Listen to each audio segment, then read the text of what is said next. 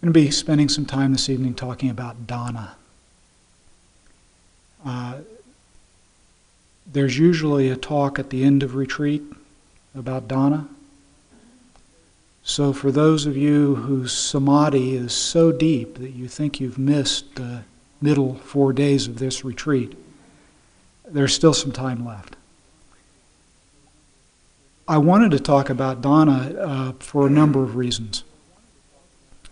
Uh, there's often some confusion uh, about dana and its relationship to generosity.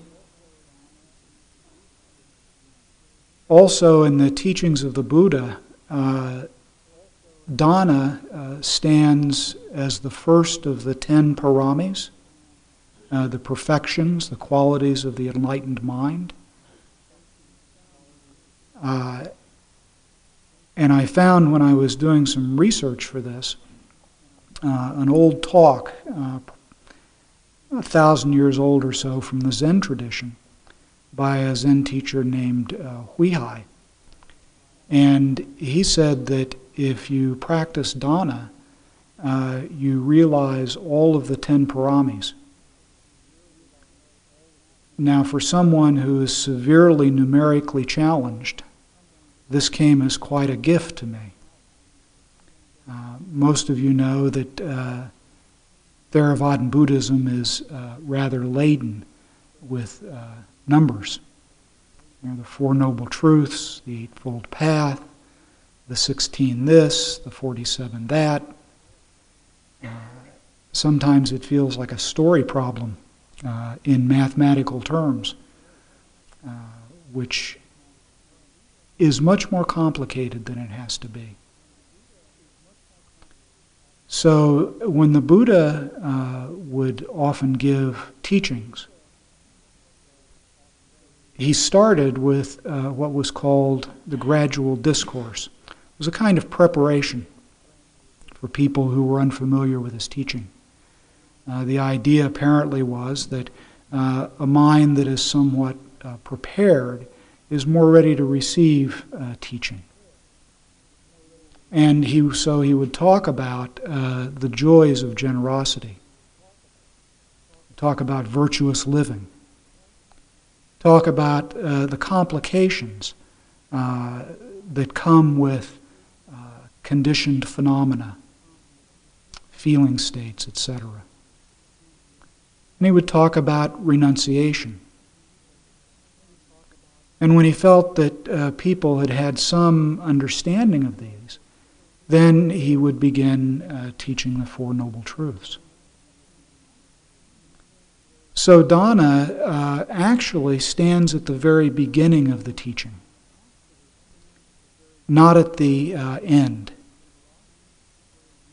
Dana and generosity are uh, a little bit different. Dana, giving, uh, rests uh, on generosity. It's actually the natural expression of generosity.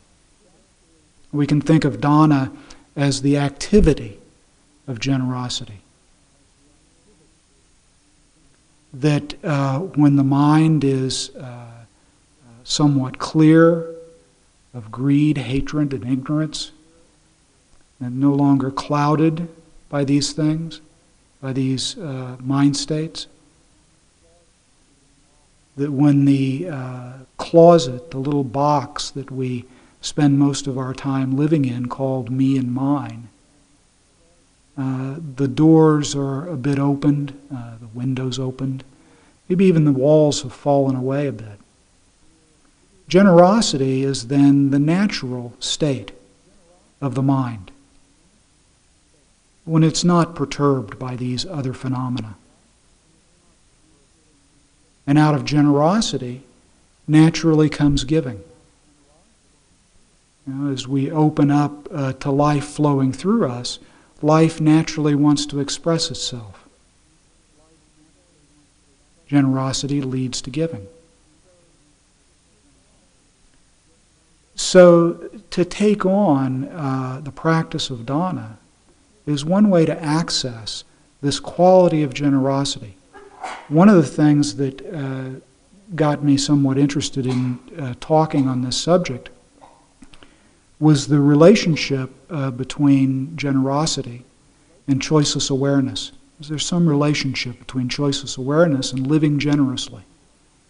Does choiceless awareness uh, somehow manifest itself in uh, particular ways? What are the similarities and dissimilarities? As it turned out, I, I became so interested in uh, dana and generosity that the choiceless awareness piece sort of got pushed to the side. Uh,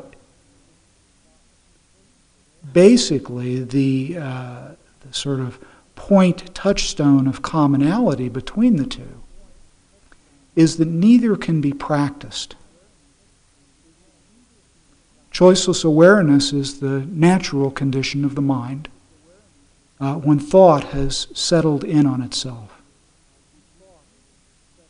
When the mind is deeply still, awareness is there, reflecting immediately and seamlessly what presents itself to it.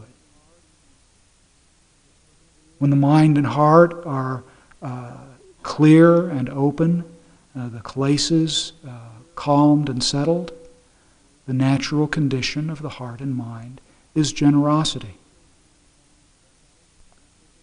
Just as we uh, practice mindfulness of breathing as a way to, uh, and it's a practice in and of itself, it can also be a kind of uh, foundational practice, a way to uh, set us up in a certain way, to uh, stumble into, to tumble into uh, what we call uh, choiceless awareness. The practice of dana uh, has the same relationship to generosity. We can undertake the practice of giving as a way of uh, putting ourselves in touch with uh, our naturally generous self. So, what happens in generosity? What happens in giving?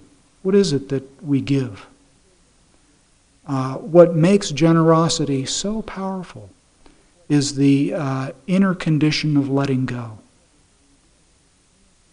We hear a lot about that on a retreat like this. Uh, one of the first things that uh, my first uh, teacher, uh, Maurine Stuart, said to me was, Doug, there's really no problem here. All you have to do is let go of everything.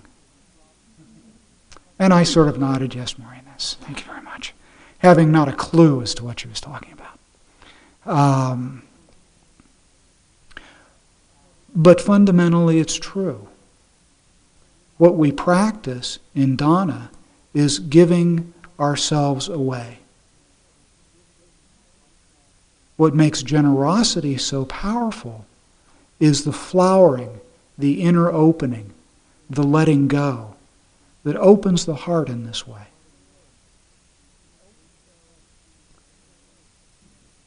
So we can undertake a direct practice of giving. And when we do that, what happens? Well, at least a couple of things. First of all, it begins to put us in touch uh, with our basic goodness. Dana is said to actualize uh, the Brahma Viharas, the divine abodes. Uh, if we're giving, how can we not, in true giving, be in touch with loving kindness? If we're giving, is not compassion there? Are we not reverberating uh, to the other being that we're in relationship with? Is there not some quality of resonance? If not, what is it that motivates the giving?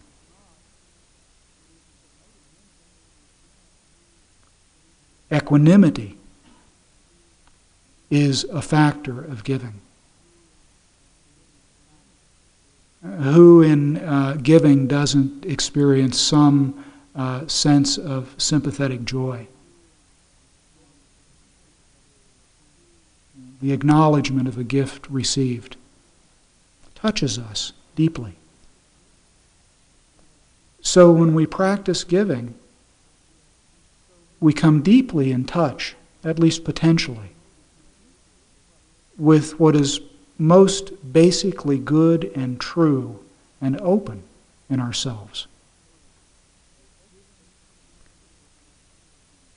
Giving can happen without generosity. One of the things we begin to discover is that there are things that happen uh, under the guise of giving. Some of us, I know, have grown up in families where the uh, gift of the worm uh, always hides the hook.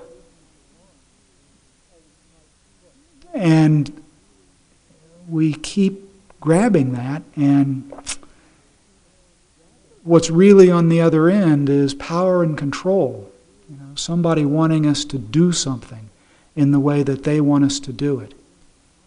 You know, if I'll just give you some money or support you in your uh, uh, schooling, then won't you please just go to business school? Sometimes this can color our uh, experience in giving. I grew up in a family where this uh, false giving uh, was a bit of an art form. And uh, so you can imagine my bullshit meter when it comes to giving is was pretty finely tuned. Not only did that result in a fair amount of fury, but it also made it virtually impossible to discern true giving from giving disguised as something else. So when we take on, to the, on this practice of giving, we also uh, begin to actualize the function of discerning wisdom. And it starts with ourselves. So the act of giving, the practice of giving, whether it's uh, giving service, giving time, giving our attention, this practice begins to function as a kind of mirror for us. Because who do we meet in the act of giving? Well, of course, we have some, hopefully, encounter with the other person. Often, what happens, however, is we have an encounter with ourself, with our idea about how that other person should respond I mean, how many times have we had the experience of, of stopping our car to let somebody go through and they don't wave, they don't do anything, they just gun it and go right on through. And the, and the often the sense of, you know, he couldn't even say thank you. And so what I meet there is the expectation that my so called uh, gift will somehow bring something back to me. And then there's that little narcissistic wound uh, that often touches something that's much deeper in us. So we take on this practice and we begin to see where we hold back, where we're afraid. And how many of us uh, meet fear uh, when we think about giving anything. Uh, the fear that I won't have enough. You know, if I'm not real careful, I'll give it all away. And what happens uh, if I need some of this? Whatever this is, it doesn't matter. And we also have experienced the flip side of that giving without wisdom. Some of us have professions where the expectation is to literally give until it hurts and then keep giving. And my wife works in a, in a public school system where she's a guidance counselor. And the expectation for teachers, uh, for guidance counselors, it's extremely destructive one of the first things her boss said to her, uh, the principal, uh, on her orientation was, you know, you have flexible hours. It's okay for you to come and go. Just make sure that everything's done. It's never all done. I mean, systems keep generating more stuff to do. And so, again, there's the hook embedded in the gift. And how, how difficult it can be to exercise wisdom, to know when to hold back a bit. The late night sitting is a, you know, is a wonderful opportunity to explore this. You know, we've sat all day together. What happens if I stay up for that extra half hour and then it's so hard for me to get up in the morning? You know, will I be sleeping tomorrow morning? Will I not have enough energy to then sit? And how do we assess that? How do we, how do we acknowledge the difference between is this wisdom or is it fear of not having enough to bring to the table sometime in the future and that piece of unknown scaring us? So, again, when we take on this practice of giving, it, we take it on in the service of learning more about ourselves. If we take it on in that spirit, it can be, it can be uh, deeply uh, rich. And what's that have to do with us being here? Well, I've just alluded to it a bit uh, around the late night sitting. Now, how do we give ourselves to our practice? Where do we hold back? The instructions, for example, are very simple. Some might say excruciatingly simple, boringly simple, repetitively simple. Enough with the simple already. Let's move on to the real thing. How do we give ourselves to this simple practice in this moment? Can we expect that if we don't invest ourselves in giving ourselves to this moment, that somehow in the unpredictable, unknowable future, we'll be able to do it then? And there's a, there's a, a, a sort of uh, adage, piece of wisdom, whatever, in athletics that you play the way you practice.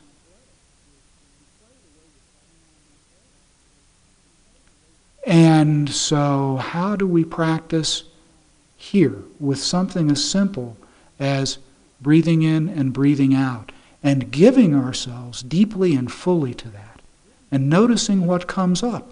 Where do we hold back? Where do we slide off? How do we jump into the future? This is not enough.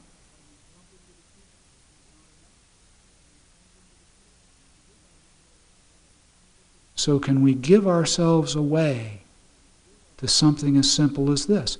Do we give ourselves to our walking practice?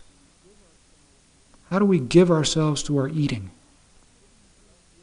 You know, giving is about giving the self away. How do we pour ourselves out and into. Life is, is, is, as it's expressing itself, as it's meeting us, as it does on its own terms.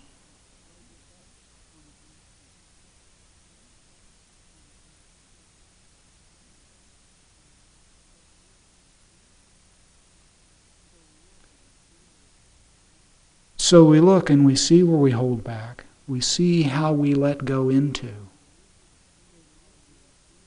And we use this practice to give ourselves fully. The word devotion is not uh, off the mark here. Now, for many of us, to be devoted has a kind of context from our own religious backgrounds that means get stupid. Right? Check your common sense at the door. Do what I say. Forget about what I do. I mean, if you're devoted, right? This kind of devotion that I'm talking about is not about getting stupid.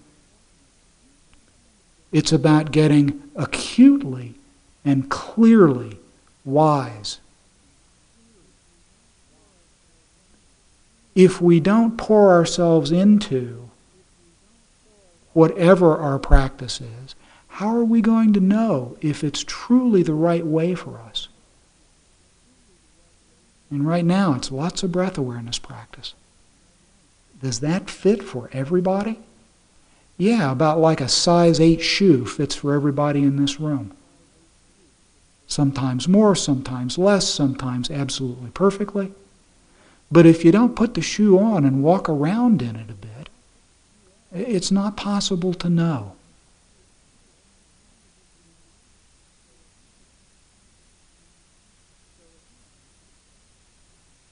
So again, we come to this practice of seeing where we hold ourselves back. Now, this quality of giving will change how we live, it changes the quality. When the alarm clock goes off in the morning, do I step into the day? And there's a, there's a wonderful story from, uh, I'm I'm not good on my Bible. Uh, I think it was Solomon. As a little boy, uh, was asleep in his room. Uh, of course, no night lights, uh, pitch black, and he hears the voice of God calling him. And he steps out of his bed, puts his foot on the cold tile floor, steps into the darkness, and says, here I am. That's an act of dana.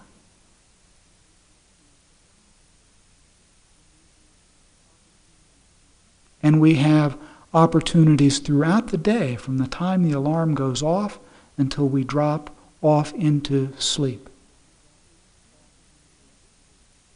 To experiment with enriching our lives by pouring ourselves into our lives as we find them.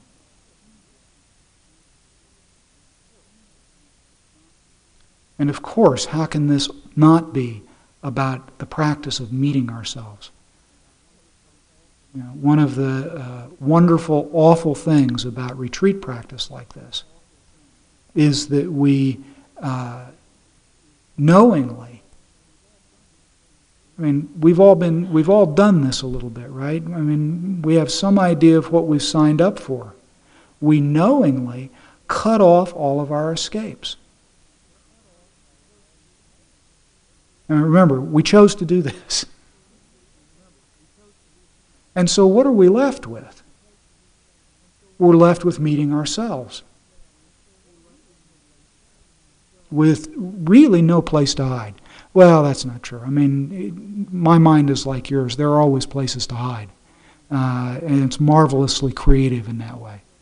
But at least we, we push it a little bit in terms of its creativity. It's not quite so easy to make a dash to the refrigerator right? Or flip on the TV.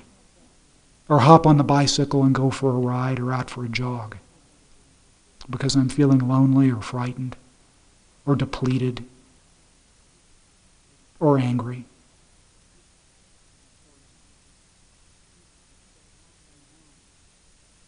So, how can we not, given the conditions, meet ourselves in the same way when we're practicing giving?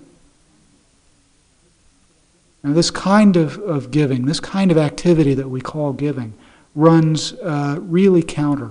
It, it's, a, it's a kind of swimming upstream, if you will, against our conditioning of uh, grasping, of wanting to keep, you know, something close and tight.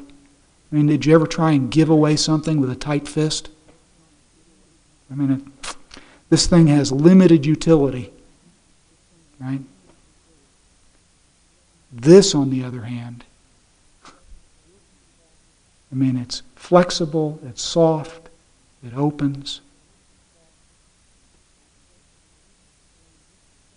And so this practice swims against the current of the conditioning that wants to withhold.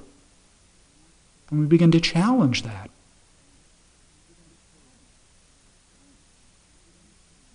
And by challenging it, by bringing attention to it, these sort of icy blockages, if you will, the way it constricts, we see the stinginess of the comparing mind. This sitting is not as good as that sitting. This yoga is not as good as the yoga I do at home. This yoga is so much better than what I do at home. You know, I think I'll follow Woods back to New Mexico. This is so great. You know, my teacher in Cambridge. Pfft. And of course, there's no end to that, is there? You know, it's amazing that something that's so tight and so stingy can seem so bottomless. It's not. And as we begin to hold ourselves against this current, this sort of conditioning, these habits that have been ingrained in us by thousands and thousands of repetitions,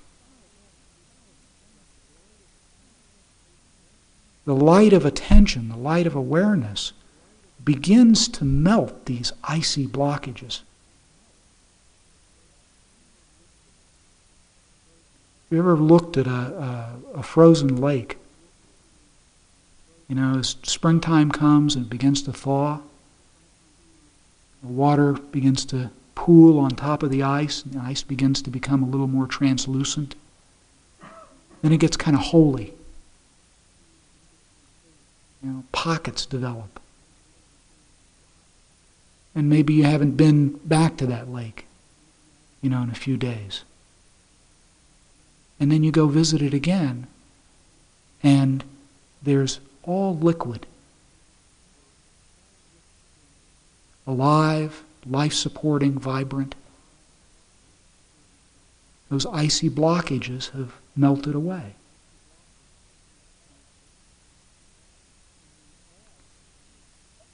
When we are those icy blockages, it can feel pretty awful and pretty hopeless.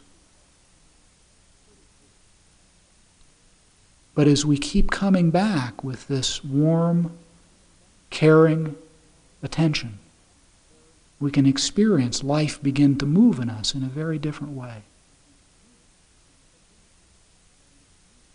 That's the practice of dana that opens up into generosity.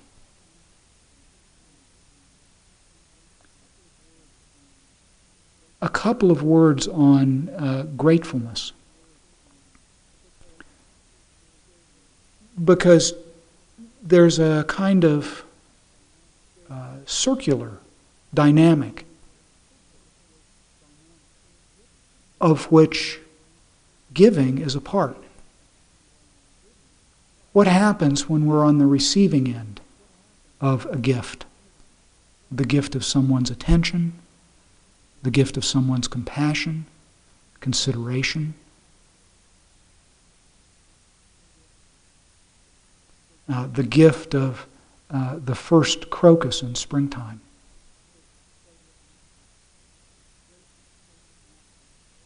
Gratefulness naturally appears. Gratefulness, uh, and there's there's a wonderful little book by uh, a man named David, David Steindl-Rast maybe you just uh, need the title only. It's called Gratefulness, the Heart of Prayer. In some ways, as generosity is a foundation of spiritual life, gratefulness is a foundation of spiritual life. It's the spontaneous acknowledgement of something that's freely given.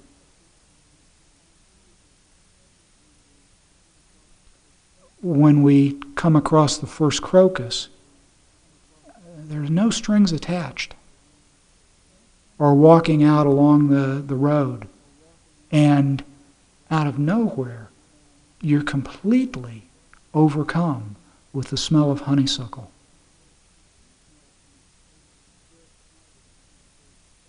Gary Snyder, who's my favorite poet, has a, has a very, very short little poem that uh, ends with the words, I bow in roadside gravel.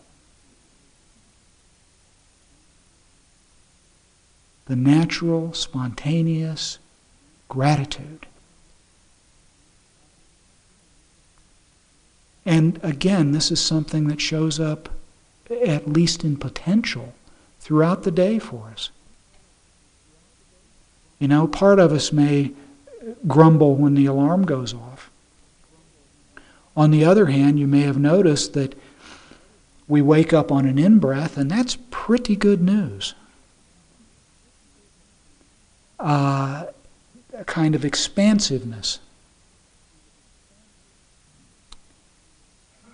See if there's some gratefulness there.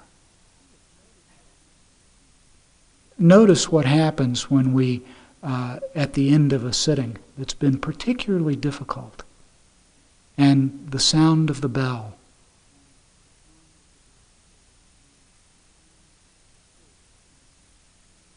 Sure, there's some just plain relief. But notice if there's not some gratefulness. When we show up for food, and there it is. I mean, we show up and so does the food.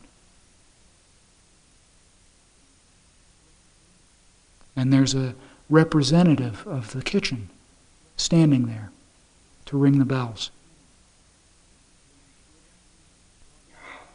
Given lovingly and openly, and received with gratitude. Right now, I'm making the best presentation that I can of my understanding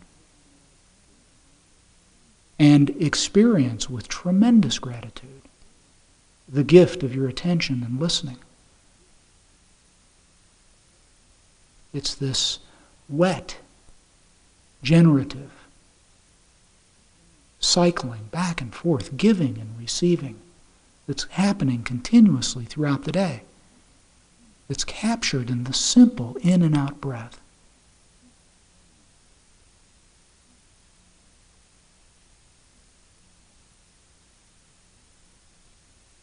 So, lots of opportunities to practice. Dharma gates are everywhere, inviting us uh, to wake to them. As that uh, old Buddha, uh, Benjamin Franklin, said, the truth patiently awaits us.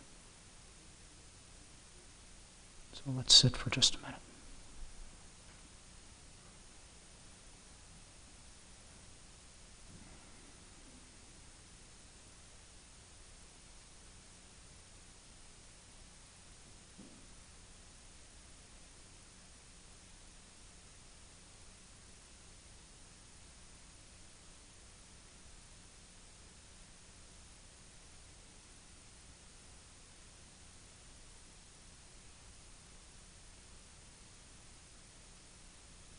Thank you very much for your attention.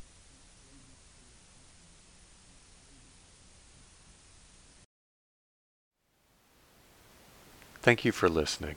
To learn how you can support the teachers and Dharma Seed, please visit dharmaseed.org slash donate.